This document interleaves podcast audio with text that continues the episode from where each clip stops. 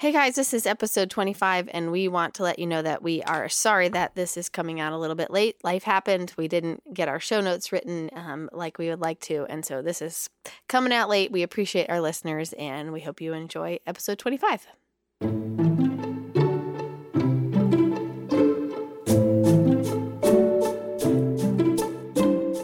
Mornings a week, we meet before breakfast for an early morning run.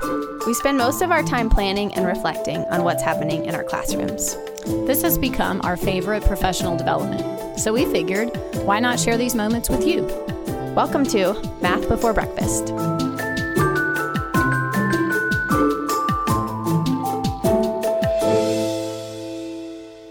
Is episode 25, and we have a mile long list of things to talk about.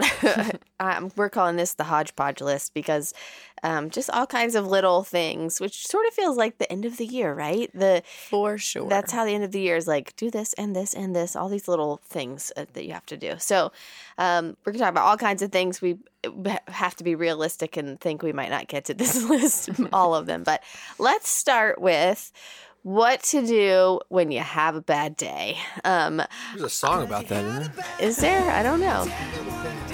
Oh, sing it, Jay. so, um, I had a really crappy teaching day yesterday, um, and I and I won't go into all the details, um, but I was done at the end of the day, and basically I was in tears. It was so bad. Like I. Two things I think it sums it comes down to is that I made poor choices in like I did things that I know I'm not supposed to do as a teacher. Eh, Not like terrible things, but you know, you know, like that sounded bad. Didn't handle the way that students re- were acting in a very good way. yeah, and then that made them make poor choices, and then that made me like we just snowballed together in this like I didn't teach the way I know I should be teaching, and then they reacted and it back and forth, and it just ended like, why is this like this? And I, it was just bad. So, what do you do?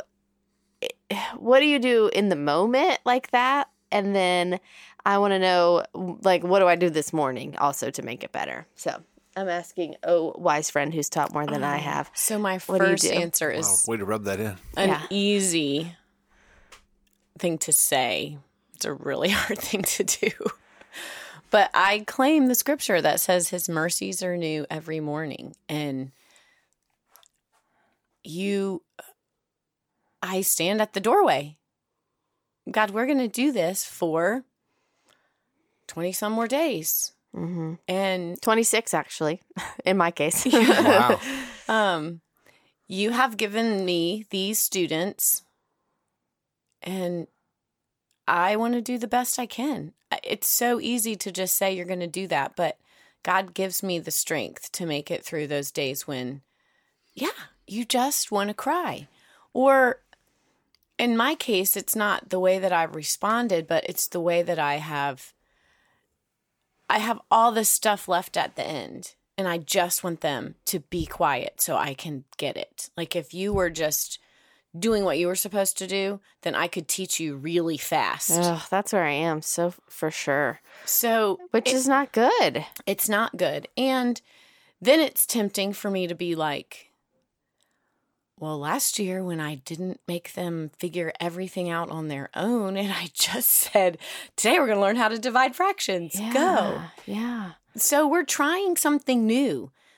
Like we're trying to make them accountable for their learning and for them to have those moments where they're like, hey, I just noticed that if you divide across the top and divide across the bottom, yeah. Mhm. But when they're chit chatty because it's the end of school or because they didn't have enough time, they don't say it. And then you are upset because you wasted this time and let them set it. And yeah. so maybe if we just,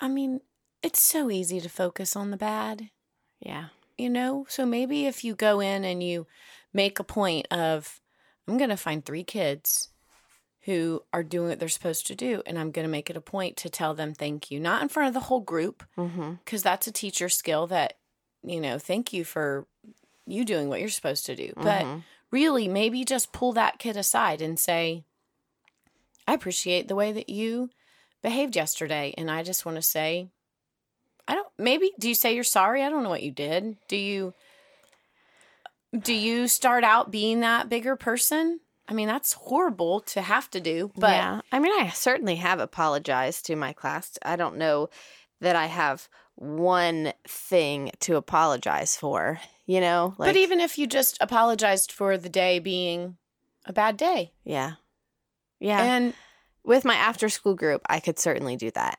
Yeah, because that's where, I mean, That's where the wheels came off. it really is in in after school yesterday, and so that would that would be a great way to start after school. I think. Yeah, that's a good idea. Um, the rest of the day was just sort of sort of cumulative, but then that's where it the wheels came off, like you said. Okay, so yes, all of that. I think I think I can. You know, it's a new day, and just remember that as tired as I am, they're tired too.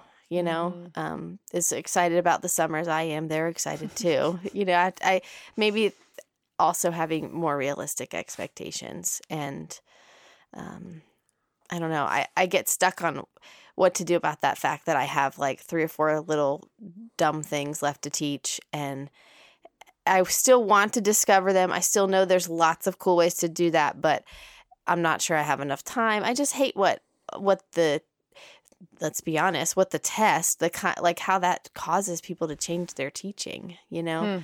Um that's that's the reality of where we are. And so I have to balance did you see the tweet? I don't know who tweeted it last night. It was quite a was it Courtney Baker? I don't know about just how we change Mm-hmm. Everything we do. Yeah. I've seen a couple of those lately. Yeah, yeah. There's been there's been a lot. This was um, the one about like her her daughter in tears, and yeah, Mhm. exactly. Yeah, that's the one. And and so I'm tr- I'm guilty of some of those things that she posted, especially the one of like not teaching science because I have to get all the things in before the math test. Like uh, that's me right now, with the intention of coming back to science for sure. But um, yeah, we we make changes that we we know are i mean that's part of why i was in a bad mood i think is that i make i'm doing things that i know are not in in their big picture best interest because i have this test that's going to hold me accountable at the end that that just doesn't reveal all the things that our kids know you know? It's going to reveal the things they don't know but it's not going to reveal all the things they don't know. All the things they do know okay we can't change that we can just change our response to it so do you have anything else to say about a bad day, Jay? I'm glad I had a good day yesterday. Yeah, good. Yep. Because it could turn into a bad day even worse when you both come home from education Yeah, if and you- you've had a bad If day. If you're both in the funk, when you Right. get home. yeah, and and you know that that what really got me out of it was just eating dinner with our kids, and they were happy, and you know, like, but it took me that long. So I finished teaching at five, and by the time dinner was on the table, and we were eating at like six thirty, and I'm like, okay, I can make it. you know, um, they were they were fun. Um, okay, so I had to talk about. Can we talk about Flippity next? yes, we can. when we had Mary Marshall on um, several episodes ago, which which this is a good time to mention that this is an episode of multi- a multiple of five episode, and we do not have a special guest, and it is okay. we just it just could just didn't make it happen. We have busy evenings, which is when we really when we record if we have a guest, and um, we invited someone, she was out of town, and so here we are. But it's all right. Um, so when she was on, she told she told us about Flippity. Remember how she had just learned about it? And she was the first person that I heard about it from, and I was like, "Oh, that sounds cool. Okay, okay." But you know, you you need a push, right, to to try those things the first time. I actually got on there and was like, uh, "I don't know what I'm looking at. This is it's a little it's a little much at first. Um, Check. yeah, you've done that too. yeah. So so then my I have um I've sure I've said this a lot of times that I have practicum students, one a different one each day that come for 5 weeks. And one of my practicum students had went to some kind of training um I don't know what it was, but he had heard about it and he came out back in. He was like, Have you heard of this? It's really cool. You have to see it. You know, and I'm like, Oh, actually, I did hear about it. And he wanted to use it in his lesson that he taught. And so he used the random name picker in in it and got the random name picker for my afternoon class ready. And once I could see what it could do, then I was like, okay, I need to figure this out. And so I yesterday morning I sat down and hammered it out. And it's really not as hard as it looks. So Except I really thought you were going to tell me that he showed you how to do it because I tried to sit down and hammer it out and it didn't happen. Yeah. And now she's like, oh, yeah, I just got there in the morning and whipped it well, right up. but I had I had looked at it one other uh-huh. time. And so I kind of anyway. So let me just it's you had a- asked me about Flippity not too long ago. And Yeah. you're like, hey, Jay, have you ever used Flippity? And I was like, no, I wouldn't use Yeah. something silly call like that. So I went to the website to see what it was about, and I already had a login. So apparently I have used it. I just don't remember. a login. Oh, huh. Well, I guess it did with your Google. I don't know. I just remember Oh. s- like something coming up with with Cool. Okay, so I'm gonna walk someone through who's never done it. If, if there, it's flippity.net. Is this what it looked like to you? I, again. I didn't even stick around long enough to just Okay. just checked it out. All right. Well, I'm I'm gonna walk. So if you want to try this, sit down at your computer, pull it out. Here right we now, go. pause. Go grab your computer. Yeah. Bring it back to the I, table. pr- I promise you, it's not as hard as it looks. So I don't know how to. There's like a, a bajillion different like formats of ways to put things in and then turn them into something. Um, but for, we're gonna do on the top row. Click Flippity Random Name Picker, and if you click on it's. Did I already say flippity.net? If you click on template, which is um right under that, and then you have to make a copy. And then you wait for a minute because it takes a while to load. okay, then you're gonna see names like a, a spreadsheet with some names on the left hand side, like made up names. So you're gonna type your kids' names right over top of that. Uh, just delete those names and type your kids' first names in there. Okay, here's the step that Ruth forgot or didn't know yet. It's okay. Go to File wow. and oh, that wasn't snarky, was it? go to File and go down like two thirds of the way to Publish to the web. That's the step you have to do. Publish to the web. Then, if you click down at the bottom, there's two tabs. After you click Publish to the web, get the link here. If you click on that link at the top, then that sends you to your random name picker that's been created for your class with those names you just put in. And um, when you go to that place, then you're going to have all kinds of different. Did I even show it to you yet, Jay? Not me. Okay, so check out how it's gonna, and and that link that it creates, you want to, um, oh, you want to make sure that you save it. Like I put it in my favorites or my bookmarks bar, so I don't have to keep finding it somehow.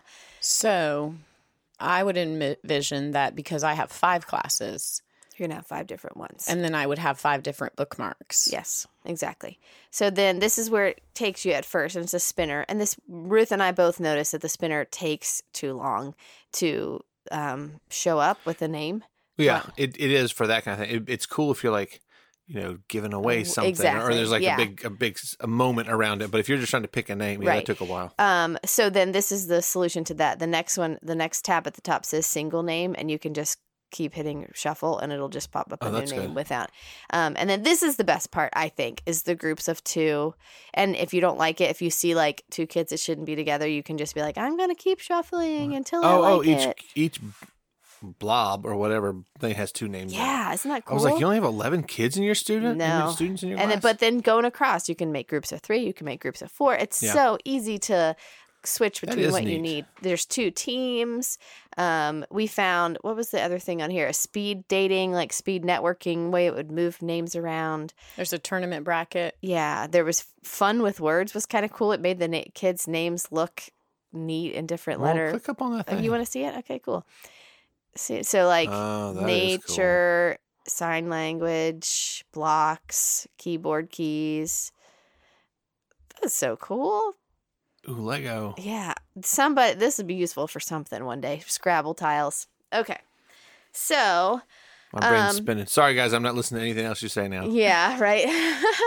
um so try it out. And then if you have used something else, so there's all these other things like flashcards and s- scavenger hunt and typing test and You know, whatever whenever you were talking about this, does not at all look familiar. So maybe I thought I was looking at flippity, and like, Yeah. I, like there was some other word that got stuck in my head. Mm. So when I saw hers, I asked if there was a flippity.com because mine didn't look like that except for the spreadsheet.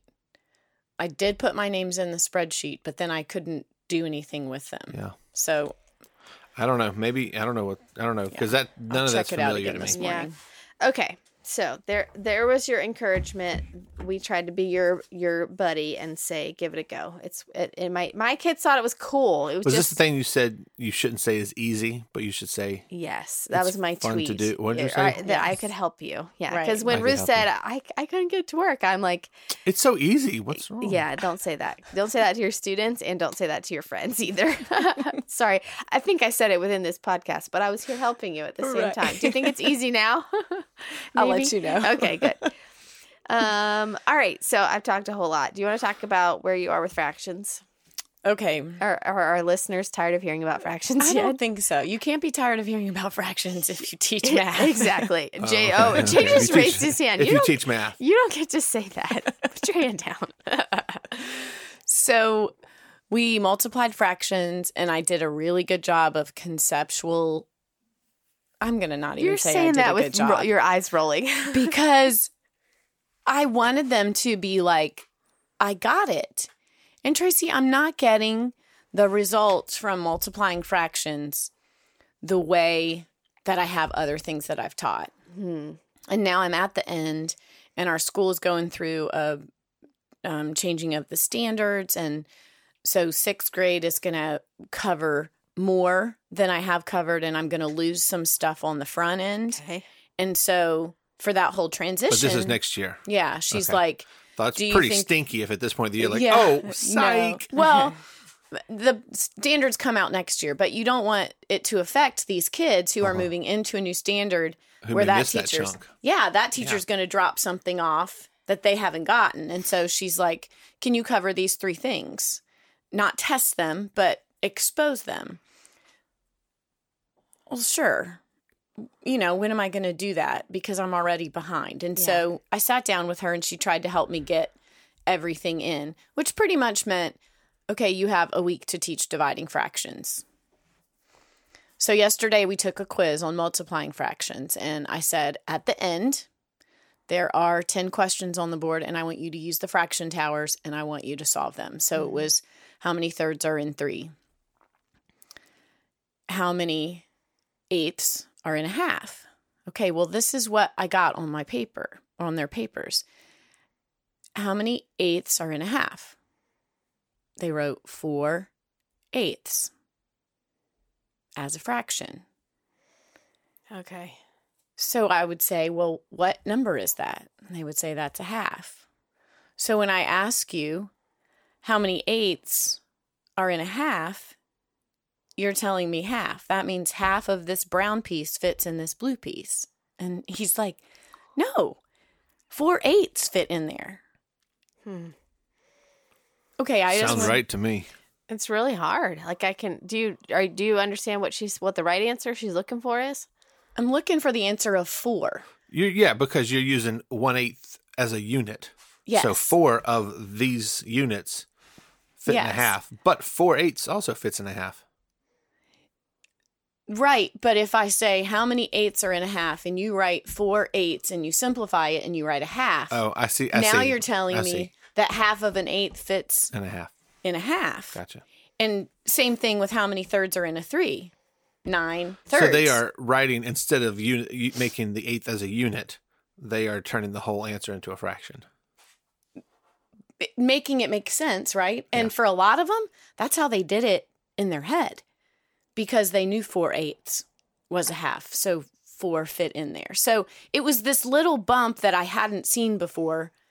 Because you hadn't taught conceptually? I don't know. I I mean, I've always done dividing fractions this way, but it just seemed like yesterday. And I'm like a big this is a word problem, so you should label your answer kind of mm, teacher. Yeah. And so when I say how many thirds are in three, they want to label their answer. Ugh. So I was like, okay, no labels.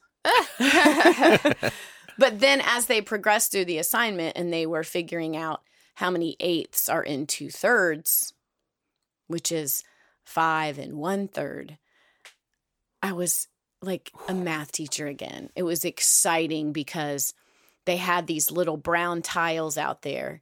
And I said, okay, let's pretend we're tiling a floor with these brown ones. What would you tell me to do to this brown tile so that you could fit it in the rest of that spot? Mm-hmm. And it, w- I mean, you had to just look at it, you had to eye it, and you had to know that you just needed a third of it. And then sometimes they were really, um, the students who do a lot of math and computation in their head were like, well, it's a 24th because half of a 12th would fit there. Okay, half of a 12th lines that up. So that's a 24th. Well, what do you have to do to an eighth to make it a 24th? Oh, you have to cut it in a third. Well, how many brown tiles do I need? So we had, like, okay, some of them are catching on Mhm. to this, right? Yeah. I put some of those in there. And then I had five bonus that were hard on the back wall. And a lot of them, a lot of them were able to do it. And at the end of the day, three girls came back. Mrs. E, can we finish those? Wow. like I really want to get it. Yeah. Um so today we're going to take the answers to that and they're going to answer questions like how many sevens are in 56 and how many sixes are in 12. So we're going to turn those into some kind of math problem. Oh, so gonna- you're going to go back to whole numbers to see that you're doing division. Mhm. So they don't they they didn't know that that was called division. Okay, No, right. except for my couple Asian students. who've already seen Yeah. it before. Okay, who I put those challenge problems up there and I didn't have the answer to them because I was I knew that they would work, but I hadn't and they had them answered before I could get over to their desk. and I said, "Well, you're going to have to show these concretely." yeah. They were stumped. Okay. He wanted he knew the answer was one sixth, and so he was trying to use the one sixth block when it was really one sixth of a third. So Yeah. It was good Yeah. because I was able to challenge him with more than just Jay's That makes looking at us wide eyed. Right. So so um Fractions is one of those things that I've realized I didn't learn and don't think of concretely. yeah. And you know, I learned them algorithmically or how you know Mm-hmm. as you know as numbers and not physical representations. Yeah. And so sometimes you know, I'm right I I understand what you guys are saying, but when it comes to like demonstrating them on the table, So I there don't always know how, so how I there would do that. very well could be teachers who are listening who don't know how to model what you're saying and you showed me some pictures this morning on your phone and so we could put all of those like in one google photos album or something and, and have those and maybe label what we can label what problems are being shown there i think yeah. would be I have a page of problems, and we will just number them on there. And when we go over them today, I will put some details in there about some Yeah. of the misconceptions that students have. Um, the biggest deal right now is now we have added and subtracted and multiplied and divided. Mm. and I've done them conceptually. But when it comes time to look at them all on paper together, you still have things like, do I have to find common denominators? yeah You know, and it's not wrong if you find a common denominator when you're multiplying and dividing. it's just gonna make Just your too life many steps. terrible. Just, you know, I still have to think about that. You know, if Yeah. I'm, you know, I gotta focus. Is this the one where you have? No, no, you don't have to for this. yeah But you know, I also don't teach math every day. yeah so anyway, so we're dividing fractions and we're going to finish the year with ratios, which they still fit in the fraction family. hmm They're cousins of the math. yeah. Cool. All right. Well, I I kind of have that random hodgepodge of things at the end of the year that I'm teaching. I fin I la- the last time we talked, I think it was the last time, two times ago, I don't know. We talked about um area and perimeter and I feel like I did a bang up job on that. That was a really fun week of school. Um and then I got to volume and I kind of ran out of steam. I feel like um, or just didn't prepare as well. I don't know, but this wasn't terrible. So I'll tell you what I did, and then maybe you could offer any suggestions. But I, I said we're going to build a rectangular prism museum, and then well that's all i said. And then i was like and we're going to use the um, unit cubes little base 10 block cubes. And i was like what is the how are we going to know it's a rectangular prism? What does it look like? They shared some thoughts. You know we talked about how a cube is or is not well it is it's just got square faces instead of you know faces that we would call rectangles um and so, okay blah blah blah so they had time to build each of them built one rectangular prism on their table. I certainly had some people who who didn't, who were like building things that were open, you know, and I kind of just left it because I was hoping that they would learn from looking at everybody else's that theirs wasn't. And then I had them I we talked about this on a, on a run. I I had them I wanted them to make a table so like we ended the building, we put away all the rest of the blocks, and everybody had one rectangular prism on their desk. And I said, We're gonna now be the museum inspectors, and I want you to make a table where on one side you describe the rectangular prisms mathematically. First time I said mathematically, second time I said with numbers. And then the second time the second column, I want you to tell how many cubes are in the, that rectangular prism. And I was hoping they would go with writing down the length, the width, and the height, right? Um, and some teams had they were going in all kinds of other crazy directions, but then kids would start to say like um, two times three, two layers, or um, five times four, three times you know? So they were starting to see that as you could count you could count them by looking at one layer So they're starting with the area yes. and turning it into volume. the area of one face basically and then seeing that whole slice thing happening. Um, so i let that go on for a while. Sometimes i would one in one class i sort of stopped and and shared some of the ones that i thought like look at how, what this team is describing um, and then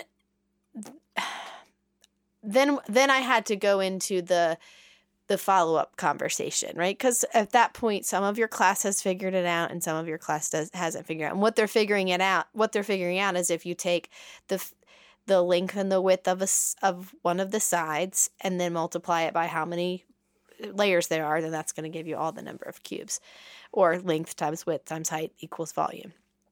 So then we had the follow up conversation, and it didn't go as poorly as I thought. If I think, if I'm honest with myself, like, you know, there were some light bulb moments. Like, why? Well, first of all, they didn't know that that was volume. I, I w- thought that that was a word that they already knew for whatever reason, but they, they, nobody could tell me that we were finding the volume of a cube, which was, or of a rectangular prism. Um, and there were, you know, the idea that you might call it two times two times three, and you might call it two times three times two, but it's really the same. It's just thinking about like which way you're almost orienting it, you know. Um, it doesn't matter. Commutative property. We talked about the units and how um, that perimeter is a one dimensional unit. So we just would measure in inches, for example, and then area is a two dimensional unit. We'd measure in square inches. And then they were they were like, oh, when I said this is volume, it's a three dimensional measurement, and they could see length, width, and height. And then we're measuring in cubic units. you Um, want to know how I kept that straight as a kid? Yeah, tell me. Perimeter was is all about your house, and maybe a teacher taught me this. So if you taught me this, thanks, Mrs. Insert name here. Um, like the backyard, the fence around the backyard was the perimeter. So Okay. you could, like you said, it's one dimensional. You could stretch that out into a straight line of fence if you wanted to. Uh-huh.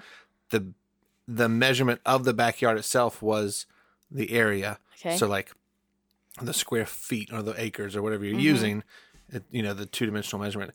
And the swimming pool in that backyard was the volume. And so, because it had length, it had width, and in this case, it's depth, not height. Yeah. But that's how, you know, kind of how I broke those, kept those things Cool. separate. Um, remembering that one needed square units, one needed Mm-hmm. cube units, one needed, you know, that kind of thing. Yeah. So I just remembered Marlena Hodges made a little PowerPoint and it was the pretty little fence and all that grass. So you well, had your Marlena P. Hodges pro- and I probably had the same teacher along the Um, way. so you had Wow. your P and your A for perimeter and area. And she Oh. would say, It's a pretty little fence. All that grass. oh, that's funny. because we went to school together. So there's a good chance that whatever teacher, you know, that that's how we interpreted that model from whatever our teacher said. cool. I like that. Um, so the the clearly one of the hardest things for them are getting the units correct, right? And you think you've built it conceptually, and then they still don't match the conceptual understanding they have with what label they stick on the end of the thing and they're done. Like, I think every teacher probably So- Did you have trouble with that as a student though? did. I hmm Well, with labeling the- it correctly. How the heck am I gonna remember that? I don't know. She I didn't know I have did. any struggle in am math actually when she was a kid. no, I- none I whatsoever. always struggled with with either just remembering to put the label on or put the unit on. I had the math down. I never had a trouble with. I never had trouble with the math, at least not for this stuff. But I, I always would just forget the unit, or would write square inches instead of cubed inches, or, or, Yeah. or inches cubed, or whatever. Um, but that didn't mean I didn't understand the concept. It didn't mean that I couldn't reproduce, you know, this problem over and over again. Right. It was just that last step I had a hard time with. So it doesn't Yeah. mean they don't get it. It just means that last step they're they're either forgetting, which was probably the case for me, or I was I was too trying to be done. So how about when they did you tell them to write square inches, like spell it out, or did you tell them to write inches with the little two on the We've done of it both ways. So when you teach them exponents in sixth grade, then if the answer's four square inches, they want to write four and the little tiny two and the word inches, which is really 16 inches. Oh, Oh. gotcha. So you teach them something new and they Four insert it into inches what they Yeah. know. Like you're squaring the inches, you're not squaring I, the Yeah. four. The but if you say square inches, you can write it out and it can come first. Otherwise, you have to put it at the end. yeah. So you just have this list of and do this and do this and do this because it's a rule. Yeah, you talk, and and I've been using this word in my class. Conventions, mathematicians. This is the this is the convention or the way that they, you know, decided to or things that are conventional. Isn't that the right word? Like when it's just this is the way that somebody decided we have to do it. Like Yes. we decided, or mathematicians, it's conventional to not use fractions with uh, the metric system, that kind of thing. You know, use use decimals. Okay. Are you giving me a, a weird look? Are you agreeing with me? Now my brain's now just trying to figure is now using fractions with with the metric system just Yeah. because I'm trying to figure out why it's different. Like three and a half centimeters, you just write 3.5 centimeters. Right. Yeah, Yeah. yeah. It's just the the convention. uh, I'm not sure. Anyway, well, let's move on. so, metric system actually is where where I needed to go next. Is one of those like tacked on at the end that I hadn't done yet, thinking that they had a lot more background knowledge that they did than they did. Nope. Um, so basically, in fifth. We're doing fifth grade math with my fourth graders. They they need to know to be able to convert between metric units, and so I found I searched my MTBoS hashtag and and found this task where they were putting a train of ten base ten rods together, um, end to end, and then measuring it in millimeters, measuring it in centimeters, and measuring it in meters. And so let me stop and put a plug in for a friend of mine, Melody, in in our class in my class, um, my grad class. She was giving her pre- end of the year presentation, and she was talking about group work. And she said that she found for her particular thing she was working on that groups of three or four students was a better group, a better amount of kids. And I was at first I was like, well, I like partners because then you have to do the work. Why are you laughing already? Because you're like, right, that's not how I like to do it. Yeah, I don't do it that way.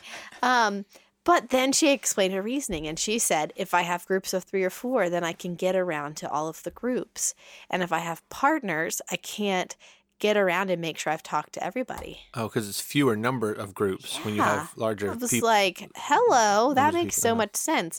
And so I tried it, used Flippity, and made groups of three yesterday when I did this task.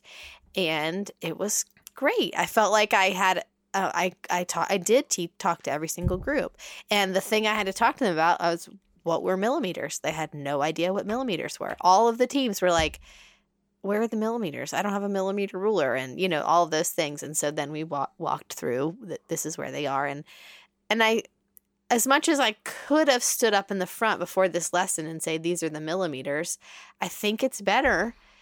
I think it worked out better that they needed it and they got it when they needed it. Does that make sense?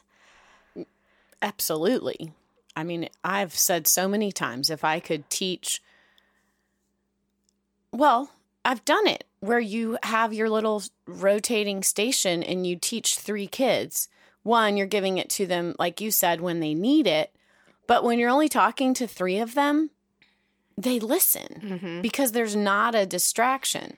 The only downside of that for me, So how many Is- times you have to say it? yeah, three times five times five. Yeah. It's not volume, but yeah, yeah, right. teach that lesson, you know, That's 70, a unit cubed, three times five. Yeah. yeah, 75 times a day. right. Well, I've done Seventy-five square times a day. Yeah. Cubed times cubed. oh my gosh, too many, too many. So, um, but yes, I think there's, you know, definitely. And I have done, I had an administrator who talked about maybe it was part of his dissertation or a little part of something that he had to do some research on. And three was the number that he picked for groups after the research that Huh. he had done because um, you had enough people that the probability that someone would know, someone had listened to the directions was high enough, Yeah, but you didn't have too many to where someone could sit and not contribute. yeah. Um, Wasn't three the magic number in Schoolhouse Rock? There's a magic number. It takes three legs to make it a today. tripod. Yes, I like it. So then I ended that.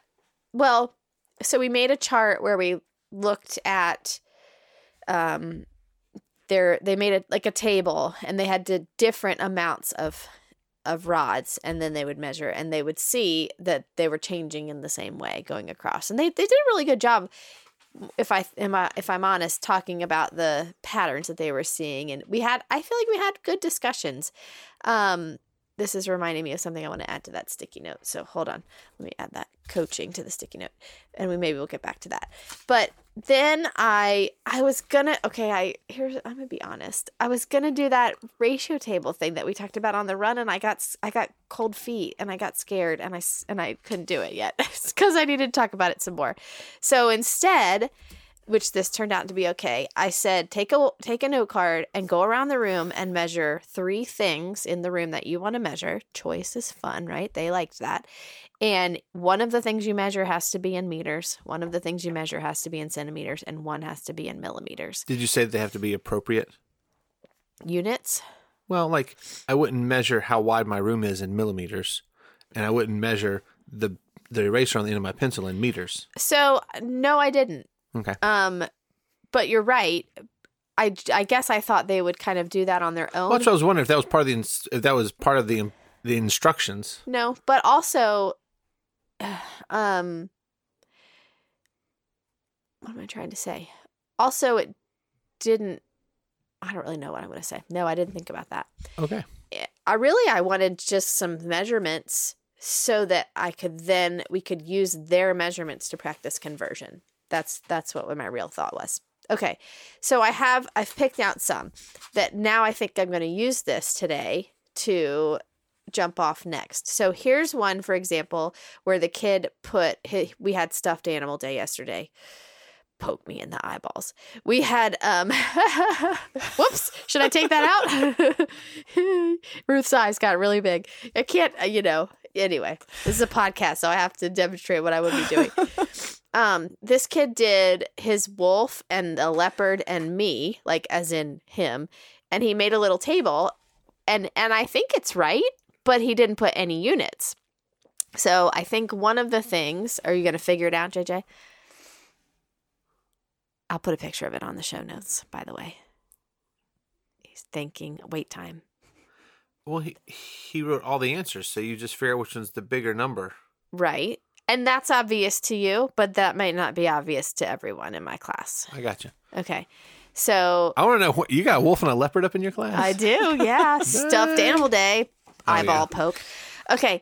Um so that I thought I think I can start there and say what labels should go in each one of these it's places. very interesting to me that He's bigger than a leopard. that 32.5 turned into 0.32 and then 320 instead of 325. Oh. Yeah, that's what threw me at first because I was trying to figure out are they the same? So he converted from his first row, the second row. 32.5, to the second row and got 0.32 because he moved it. Yep. Instead of writing 325 thousandths, he just wrote 32 hundredths. And then when he went Converted to the third, third row, row. Yeah. he just put zeros on there because he had to move it three Yeah. times. Because each time he dropped the last 0.5. Yeah. Interesting. Okay, well, I think that I could put this up this today as a notice and wonder. Maybe this child will pay attention because it's his own work. Maybe. Oh, that was snarky. Sorry. Um. So then I Did I you have. tell him only go to two decimals? This is the meter one. That's the meter. No. All right. I was just wondering if there was some in some direction that you gave that that made that happen. Honestly, 135. Nope, I don't know. So I'm hoping maybe they'll bring that up. I I hadn't even noticed that when I first looked at it that they that they were like not to the same specific. Yeah. Okay. So then I have some like I have this one that's a mistake where it says water bottle 11 meters. I thought that would be fun to put up It's a lot of water. yeah, right. So I could just put that person, and I won't put names up. I'll just crop it and put just the work up, so we could notice about that one. Um, I wonder what 11 was because it's not even 1.1 meter. That's still a giant water bottle. couldn't it be eleven centimeters? No, that's pretty small too, Mm. right? I guess it could be. It could be like one of those little mini single Hmm. serving things.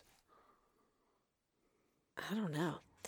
Um, and then like this one inches. has no units, so it says Snuggles, which is somebody's stuffed animal. Um, 19 and four tenths, and then it says me, 144 and eight tenths. And so I could put those up and say, what are the units that are missing? And these I think are like similar to ways that it would be asked on the test at the end of the year. you right. know, so it's Yeah. real life use of, you know, what units are better here, what units are better here. Um, why did I pick this one? I got nothing on that one. Oh, and then this one says my pencil is six thousandths of a meter. Well, it's not. Wide. Oh, If you measure the width of a pencil, that's probably about right. maybe. No, that's almost like eight or nine, right? Well, you know, he's using millimeters for the first time. Yeah. I could see that he, you know, if he put it up against there, you could. Yeah, it should be. A little, let me see a pencil. Okay. I bet you it's pretty close. Okay. I'm gonna go get a ruler. Okay. All right. Jay's getting a ruler. All right, Ruth. Ruth, any thoughts about so far what I got here? So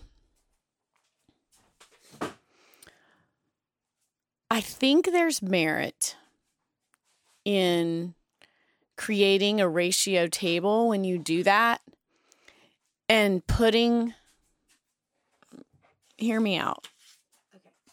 starting with millimeters, going to centimeters, having an empty box for decimeters, having meters,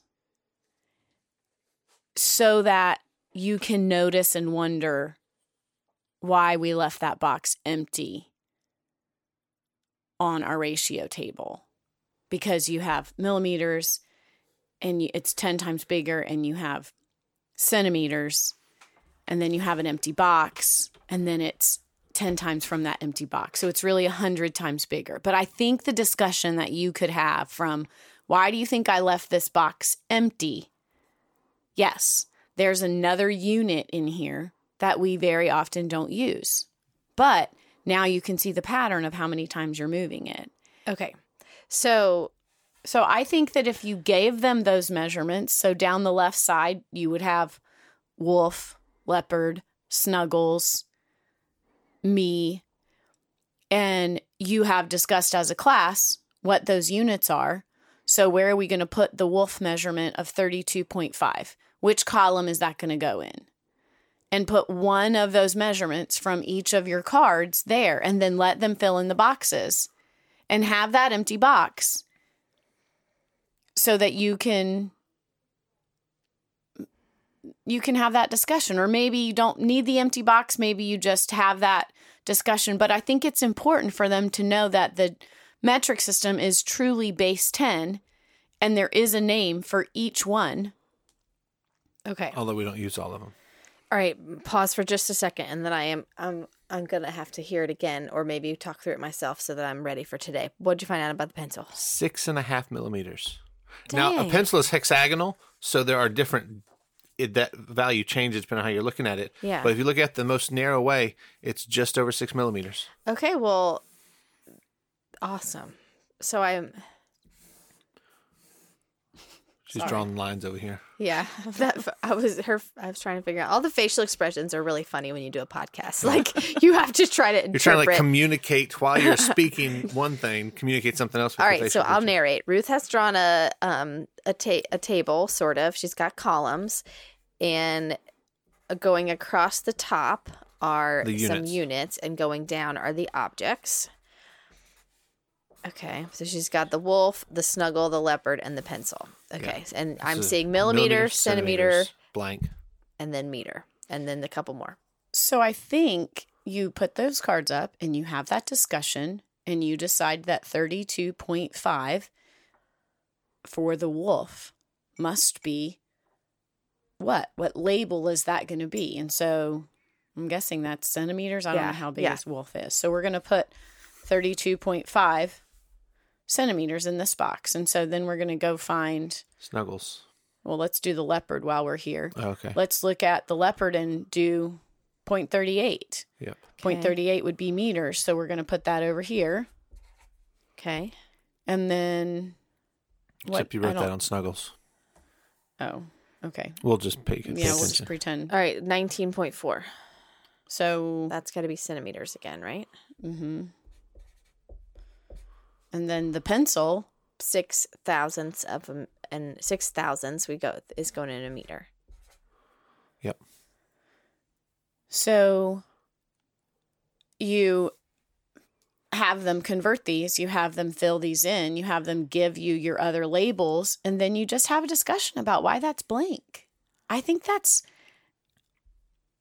and maybe they'll say, you skipped it. Or maybe you put it up there and you see if they, And so the reason it's blank is because that's that's where where, a decimeter- decimeters would go. Right. Right. Right. And so then maybe you say, if, because you already told me that someone in your class said there's a thousand meters in a kilometer, yeah. ask them where kilometers would go. Like, Over here on the table. yeah. Okay, so um King Henry. See, I said I don't like the King Henry thing. Why are you laugh? Why are you I was making just that looking, face? trying to figure out what you were Um, doing. King Henry died drinking chocolate milk. That's what I've heard before. So this is my problem with that King Henry died. I got to write it down. Died drinking chocolate milk. chocolate milk. But there's no place in there for meters. There's no place in there for your base word. Students are just supposed to remember there's another space between the decimeter and the decameter. yeah. So we I do kittens hate dogs because dogs can't meow. And there's a B in there for your base, Base. which is your meter liter gram. Okay. Yeah. There's some song that I'm just remembering goes kilo, hecta, deca, base, deci, sil, centi, milli, weight, or something like that. I heard that on Flocabulary, I think. Well, there's a Whoa. if you do King Henry died, there's a rapping teacher who does it. Uh-huh. and she turns up the bass when she gets to that point and bass flies across the screen but it's not part of the Yeah. words of the song Okay. so anyways So so then after this is where it's obvious that I haven't really taught this well before Why are all of those rhyming things starting on the right hand side?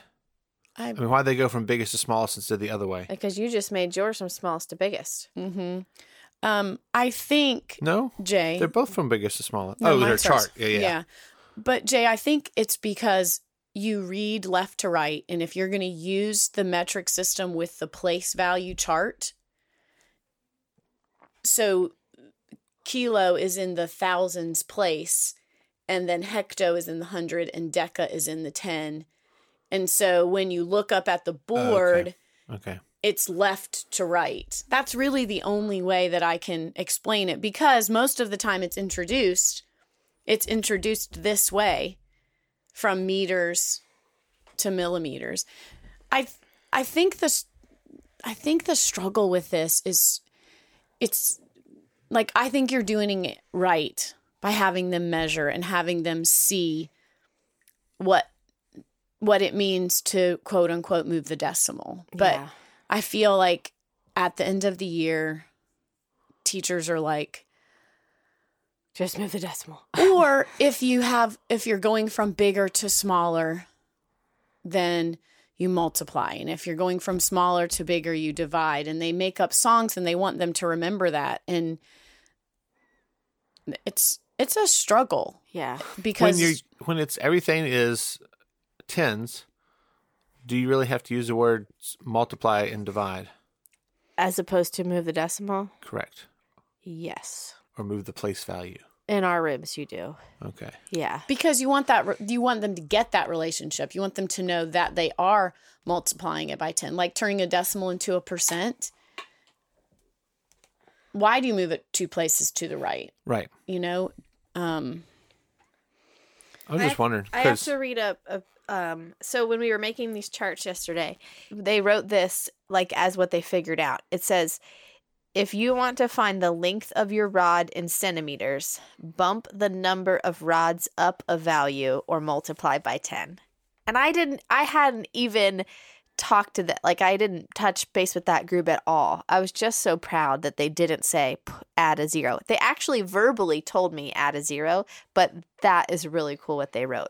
can you read it again? It, if you want to find the length of your rod in centimeters, so that's going from a decimeter, because it's 10, a, a rod is 10 centimeters. Okay. Um, bump the number of rods up a value, which means like Go from one go to 10. from 1 to 10 on the place value chart, or multiply by 10. Huh. Isn't that cool? it is cool and i think you just brought that up and we need to put that in because i did not i never put that the relationship between the base 10 rods and the metric system until uh, just a couple years ago. But the fact that a rod is a decimeter and Which is probably the only time these kids will ever see a decimeter. Yeah. a cube is a centimeter, and if you get those little thousandths, they are A millimeter. a millimeter. Yeah. And it's awesome that they're a thousandth of a whole and a hundredth of a whole and a tenth of a whole. Mm-hmm. Yeah. This is what they they also wrote. If you want to find the length of a meter, for example, 10 rods in meters. Well, this is getting a little confusing to read. Take take the number of rods and bump it down a place value and you have your answer. So if you want to find the length of a meter, so take a number of rods. So if you have seven rods, bumping it down a place value makes it seven tenths of a meter, which is correct. That's cool. It's I'm just so proud of them that for all the crappy things that happened yesterday at school, like they have learned something. They learned how to about bump values. uh, about not saying Yeah. move the decimal or add a zero or something. That one team. So I do. I do understand that if you were to just say the move the decimal while in this certain situation, I think that makes sense. There are plenty of other situations where it would damage you know, it would be hard and then then they've got to remember when can I say that, when can I not say that. Mm-hmm. So I got you. All right. Did you have something you were gonna say? I just was like, as when I was talking, I was like, so the little orange chips, the thousandths, are a tenth of a centimeter, and you can see that. And then the centimeter cubes are a tenth of the rod, and you can see that. And the rod is a tenth of the flat, but the flat is not a meter. Yeah. If you stretch it out, it is. Yeah. Yeah. Feels like one of those uh rulers that folds like this. Oh, that's what I was thinking about. I was just like, how cool would that be? And I was like, I wonder if that um, teacher that we had who animated the size of the cubes, that PowerPoint that we posted, like, I wonder if she ever did one where Yeah. she took it apart. That's I don't cool. know. That was just my thought process of It is a tenth, but it's just a tenth in a different way. So All right. So one more time. What if I did so I'm go I'm thinking about how my students in this class have a sh- many of them have a short attention span and i'm afraid if i do this whole group this conversation about these note cards and their mistakes and then go to that whole group that we're going to get i'm going to lose them by the time i'm at the new information so what if i put this on a piece of paper and have them like have some questions kind of like narrate their dis- their discussion that they're working on in a team first and then hoping that they've kind of figured out the things here that I want them to figure out and then we go to that whole group. You know, your your chart. Is that is that where I'm going next? I think so because you're going to be able to see those relationships. I mean, look at his paper and how you can see those numbers and that's what that's what you want them to see. You want them to see that I mean, So so this is on the board and I'm asking them where are we going to put the I'm asking them where are we going to put things and then we talk about why it's missing. We talk about its decimeters. And then I'm going to go back and give them some other people's measurements and let's just what's this one turned into centimeters, what's this one turned into mm-hmm. meters, that kind of thing. Okay.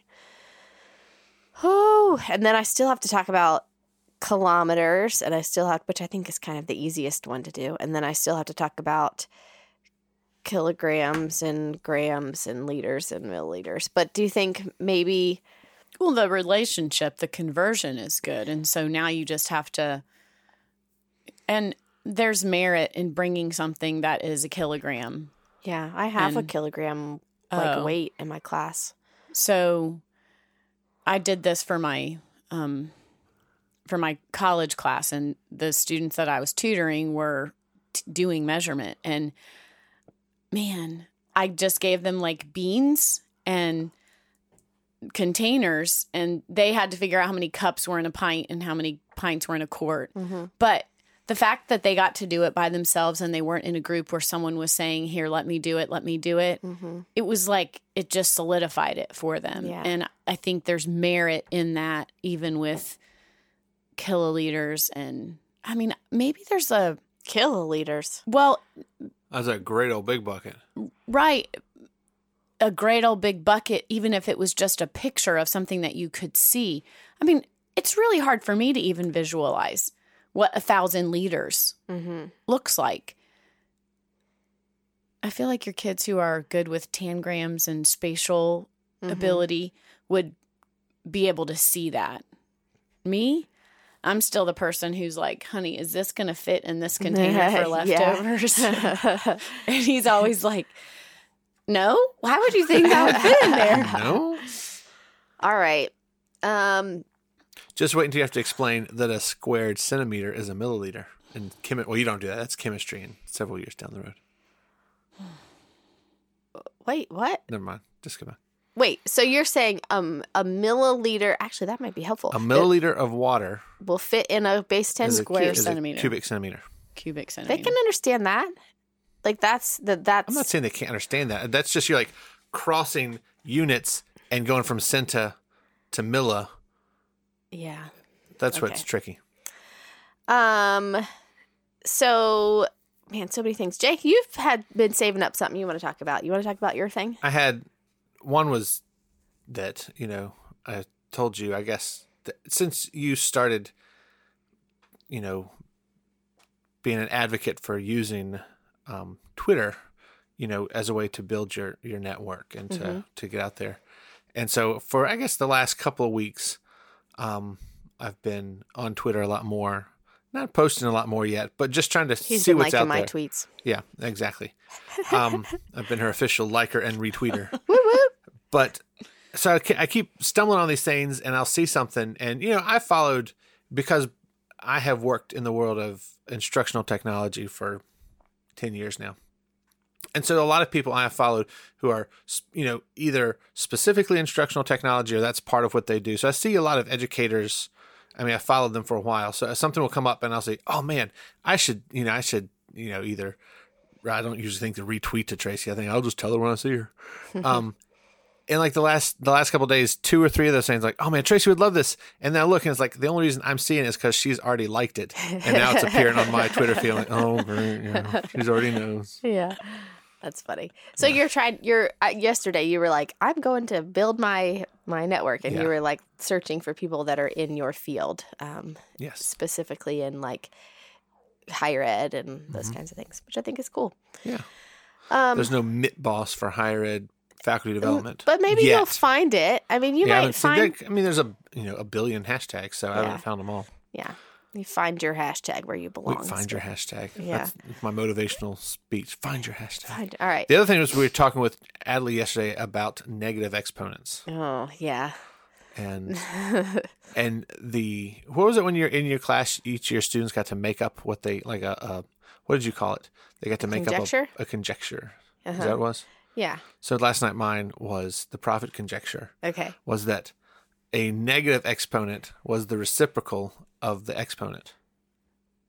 Like like if the one we used was three thir- three to the power of three, so three cubed is twenty seven, but three to the power of negative three is one over twenty seven. Yes. Not that this is world earth shaking. I know people already knew this, but that was what I came to the understanding of last night Yeah.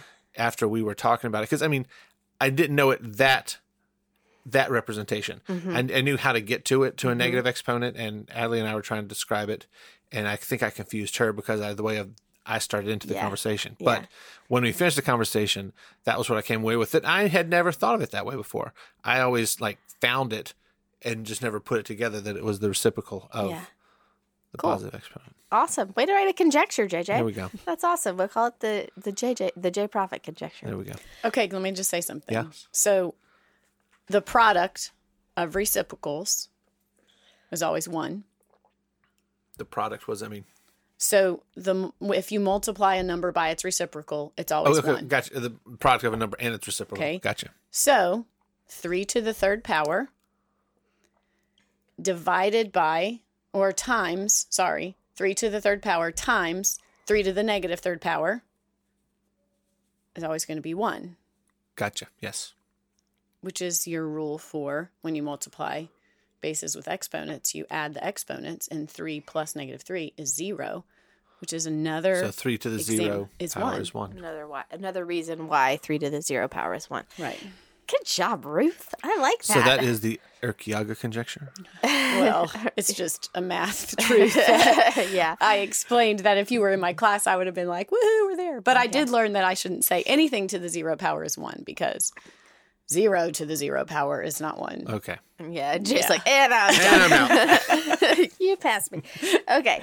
Um, let's talk about this will maybe be our last ish thing. I don't know. Let's talk about math on the go. You want to Yes, start? I was Ta- like, let's talk about something fun. Yeah. So Saturday, well, this is what I told my husband, so I'll just say it again. Tracy and I have had this vision of being able to do a math festival where kids just come and we're behind a table and we get to talk to them and we get to show them really cool things about math. And we've probably been talking about it for over a year. yeah. And they're having something at the YMCA and she sees it and she's like, Can you do it? And it is completely up our alley because it's not in two and a half months. It's It's in five days. yes. Yeah. Perfect. so that's exactly how we do things.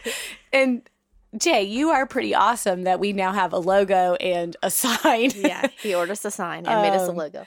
and we're going to be able to go and take fun stuff for math. I don't even know who we're going to meet, but we might just change someone's life. Yeah, and and we did, we have to say we didn't make up this idea. We have been seeing uh, math on a stick, uh, which is at the Minnesota State Fair, and also um, oh, Coming to Washington D.C. Math, yeah. fourth and fifth. I know. Oh, I know we can't go. And Math Anywhere, that's another one. Um, go. Oh gosh, I can't think of the name, but anyway, we'll we'll link it. And two, there's at least two people that we know of on Twitter that are doing this kind of thing that have inspired us, and we're like, we can do this. This uh, looks so cool. So.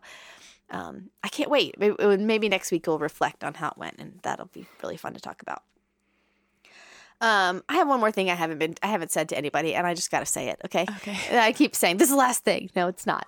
Um, I am thinking big picture here, and I am getting, I think, good at choosing tasks for what I where I want to go, and I'm getting good at um, am starting the like setting up the task, and I think I'm good at um, managing and like getting them engaged and knowing what to ask while they're doing the task and how like I'm having no problems with that, but I am still struggling with what the talking looks like afterwards.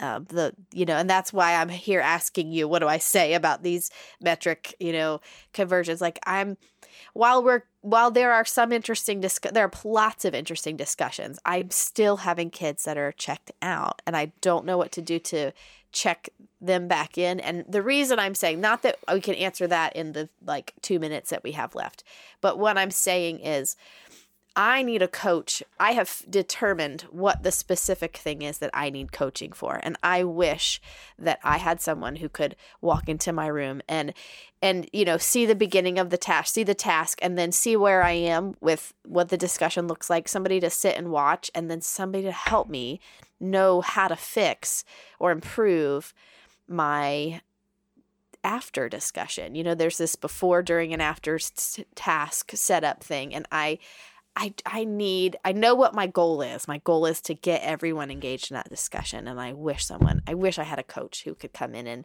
do that with me. So I don't know. I'm I'm advocating for coaching to the to the internets. like I don't know.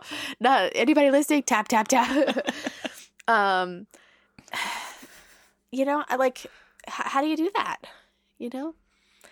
So you're nodding at me like, yeah, Yeah. I don't know. I'm that's exactly what I'm doing is nodding at you because She's in agreement, and that's what you do when you when you're in agreement. You know. that. yeah. So I, I'm also reaching out out there saying, I know you can't come to my classroom and help me fix it, but perhaps you have a book suggestion that uh, you know I could add to my one million. You'll read in your free time. Yeah, well, this summer, you know, in, in all my free time, um, that that's about that. You know, if if there was somewhere to go to read about that, I'm I'm all for it because that is where my teaching needs to improve. I know that, and I'm I'm reaching, you know, maybe half of them ish in the after discussion, and the other half are just like, please, can we be done? And yeah, okay.